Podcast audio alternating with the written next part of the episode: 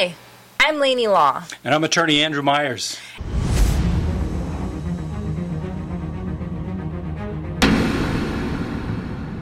Andrew has been blogging for over 10 years now. Today we're going to be discussing one of his top blog posts.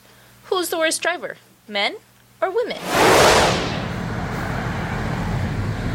I can't believe that driver almost hit me. I was right in the middle of the crosswalk. What happened? I thought you had the right of the way. I did. I had the pedestrian light, but she didn't even pay attention. Sometimes I feel like you're just taking your own life into your hands when you cross the street nowadays.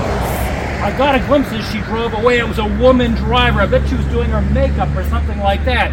Women drivers. You can't bring gender into something like this. Men are always thinking about who knows what when they're driving. Yeah, Lainey, it's funny that I have been doing blog articles now for a long time, over 10 years. And sometimes it's hard to pick a topic, but one day I was reading the newspaper and there was an article about uh, who's the worst driver, men or women. And it was funny you know, I mean, obviously a man is going to say women and women are going to say men, but the studies go both ways. You want to take a look at them? Yeah. So tell me, what kind of studies did you find in regards to who is the better or worse driver? Okay, well, let's take a look at a couple of them right now that prove that women are uh, the worst drivers because they actually, according to this study, they drive less and they have more car accidents um, looking at six and a half million car accidents in the United States, University of Michigan researchers found that women were involved in 68% of the crashes. That surprised the researchers who claim that during the time period of the study, men actually drove more 60% of the time uh, and women drove only 40% of the time. What that means is that even though during the time of that study between 1998 and 2007, male drivers were on the road much more, yet women racked up a higher accident rate.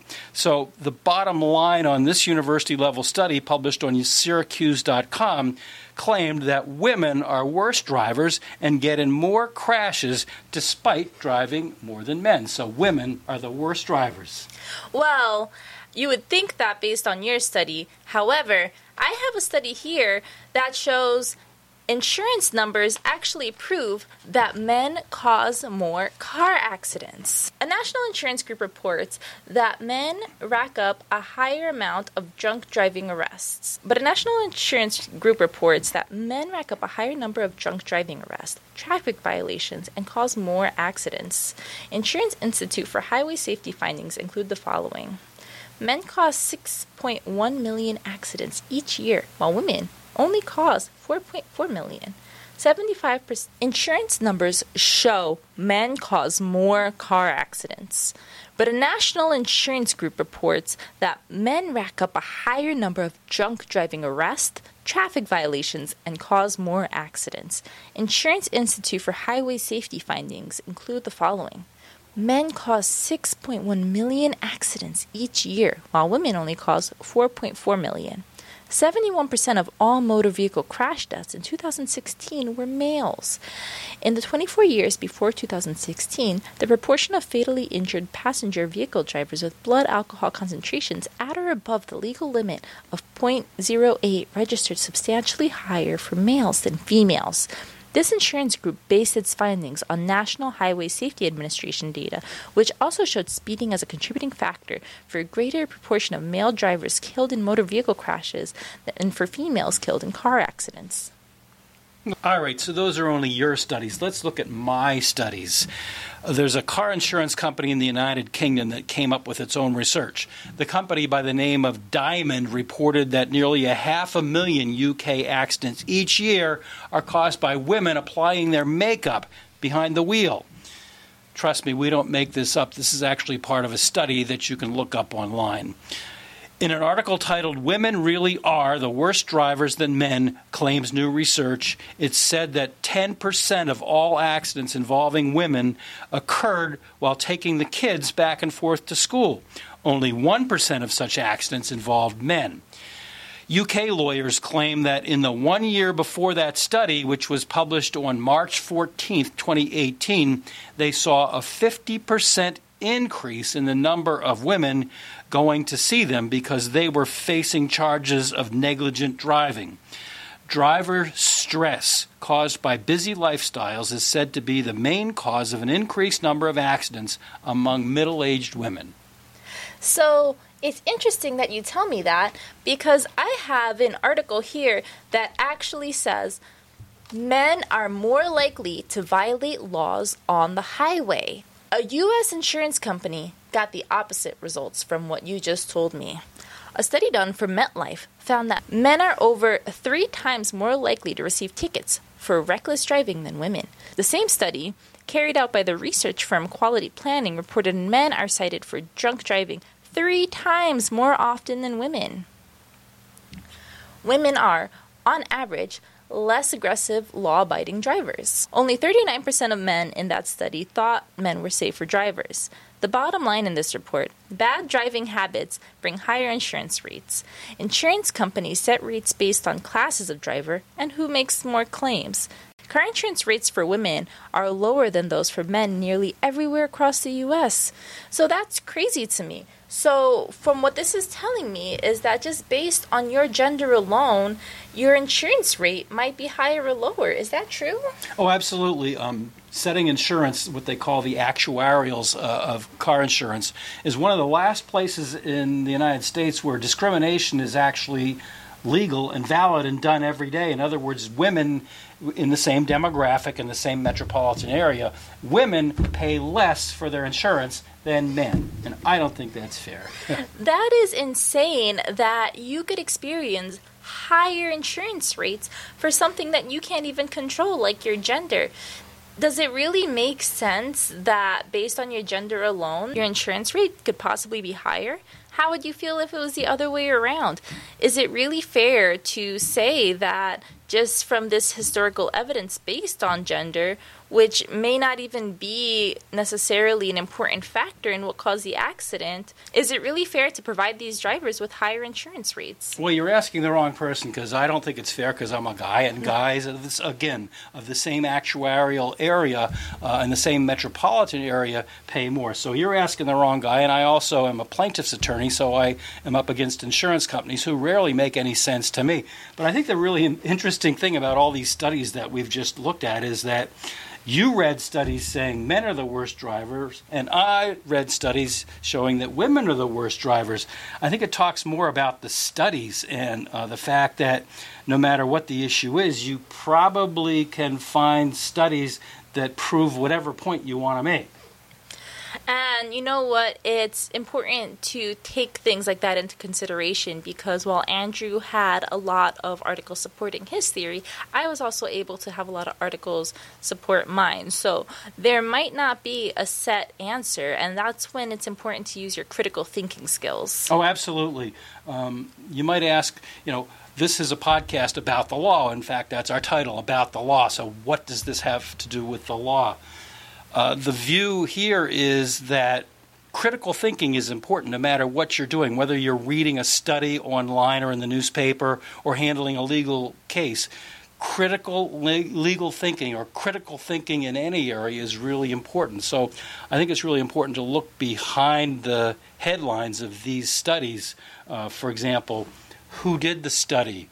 What was the sample group? Did they use a control group? Who paid for the study? I mean, a lot of these studies that you read and that I read uh, were in universities. Uh, that's okay. And you might say, well, universities tend to be liberal. But that may or may not tell the whole story because a lot of times universities get endowments that help them. And they also get research grants. So if you, for example, are a coffee company and you have a million dollars and you want to go to a university and ask them to do a study, what's that study going to show?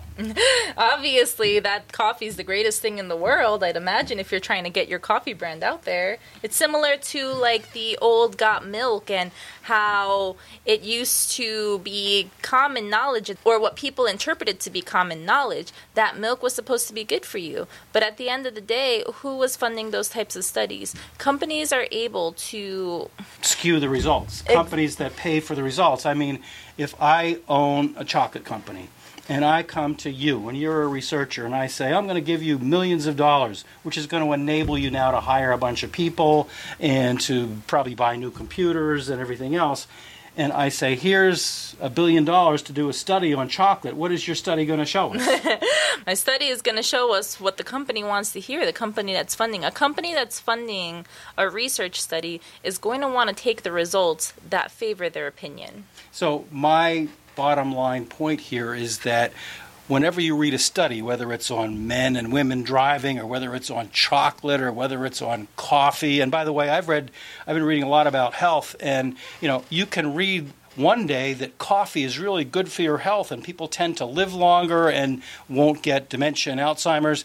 But then I've also read studies that say that coffee is bad. It burns your brain out, and you tend, if you're a heavy coffee drinker, you will tend to have early onset of dementia, and you're more likely as a coffee drinker to have um, Alzheimer's when you're older. There are actually studies that say all of these things. And if you read the newspapers, I'm older, so I read newspapers. You're younger, so you probably read stuff online you read things like this every day. So you have to take a really close, close, close look at who paid for the study.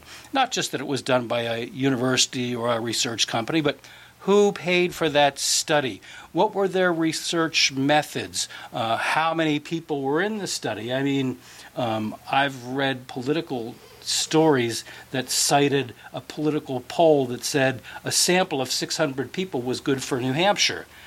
I've also read newspaper articles that said a sample size of 600 was good for the nation. well, if 600 is good for New Hampshire, how can that be good for the nation?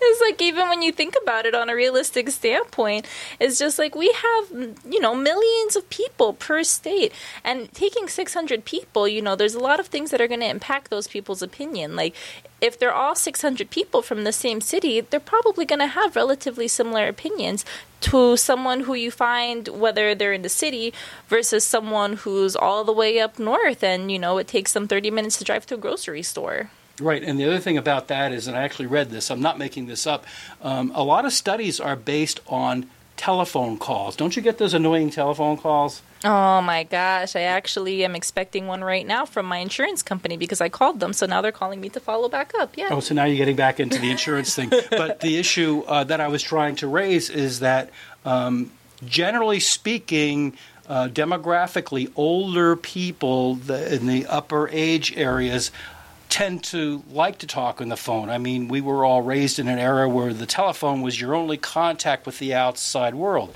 So if we're talking about a political study, by calling people on the phone, it's been proven that an older demographic is going to be answering those phone calls. So in the end, that survey is going to reflect more what older people are thinking and not what younger people are thinking, because younger people generally tend to only answer the telephone for people that are on their contacts list. Am I right?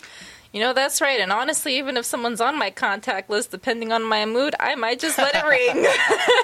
if so, I don't know that number, I'm definitely not answering that phone call. So, the point I'm trying to make is that um, when you read those studies or hear those studies online or on, tele, on the uh, television that you know candidate A is way ahead in the polls, you've got to say to yourself: A, who did the study? B, how did they do the study? And C, if they did it on the telephone, you know that study is going to be skewed to only those people that answer the telephone. So whether we're talking about men or women being the worst drivers, women are the worst drivers.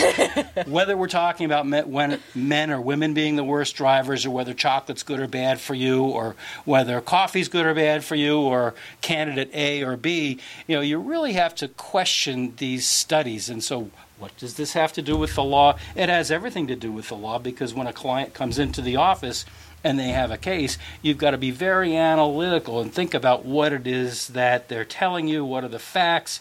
And the same thing is true when the insurance company starts telling us, oh, the accident wasn't that bad or they weren't really injured that badly. You have to critically think what's the basis for all these things that they're saying. And so while Andrew may say that women are the worst drivers, and while I may say that men are the worst drivers, it's up to you to use your critical thinking to determine who made this study and what do they want me to believe? We are more likely to believe things that align with our worldview. So when you're doing your research, you really need to dive deeper and you really need to check a bunch of different sources. And sometimes there's no clear cut answer. Yeah, that's absolutely true, especially in politics. I mean, the nation is more divided now than it's ever been, uh, with the exception of the Civil War. But I mean, that's exactly true. Uh, you can have a point of view and find a bunch of studies that support your point of view. I can have a point of view and have a bunch of studies that support my point of view. Studies can show us pretty much anything. And you know what? Gender probably has little or nothing to do with what causes accidents. A lot of different things can cause accidents. And you know what? Sometimes after an accident, people come up with the craziest explanations. Lainey? We have to shake our heads and wonder when people became so addicted to GPS that they stopped paying attention. Take the reported case of an older driver in Germany who was so busy staring at the GPS in his car that he missed the closed for construction signs. Fortunately, Neither he nor his wife were injured when he drove past the sign and slammed full throttle into a huge pile of sand. Our second accident presented the police with a mystery. According to reports, officers arrived onto the scene of a car accident to find the bashed up car, but the driver seemed okay. Police looked around, had no idea what happened, and were further intrigued when the driver explained an invisible car came out of nowhere, struck my vehicle, and vanished. Our number one head scratcher today happened at a fast food drive through. After picking up an order of 10 double cheeseburgers, the driver started to drive forward. That's when their passenger claimed that one of the burgers was missing. The driver, startled, wanted to back up, but instead accelerated forward directly onto a large yellow pole. By the time the police got there, a recount revealed that all 10 of the burgers were there after all. So, the reason that we selected this topic for this podcast is because, again, I've been blogging for a long time, and sometimes it's hard to pick a topic. Uh, sometimes we just pick up the newspaper and see something and say, hey, that'd be a great uh, topic. And that must have been true in this case because I had more responses to that blog article than almost any other. So, why am I bringing this up again? The reason I'm bringing it up again is because we go by your responses. So, uh, please go into the contact block on my webpage, which is attorney myers, M Y E R S, dot com and we're ready, willing, and able to take any ideas that you have for our future blogcasts. Uh, if you have a case that you'd like to talk to us about, I'm happy to uh, talk to you about that, whether it's an injury case or a bankruptcy case or any other civil matter. You know, we're happy to talk to you about that. And feel free to leave your comments and opinions down below. We're looking forward to seeing everything you guys have to say. If there's something that you want us to talk about, like Andrew said, feel free to go on to attorney-myers.com and either leave a video request there, or if you have any legal concerns, you can reach out to Andrew there. So I just want to say thank you so much for taking time out of your day to watch this video. Please consider subscribing to this channel if you enjoyed what you saw today. We're a new channel, so any like, comment, or subscribe really helps a lot. Thank you so much and enjoy the rest of your day. Yeah, thank you very much, and we hope to hear from you.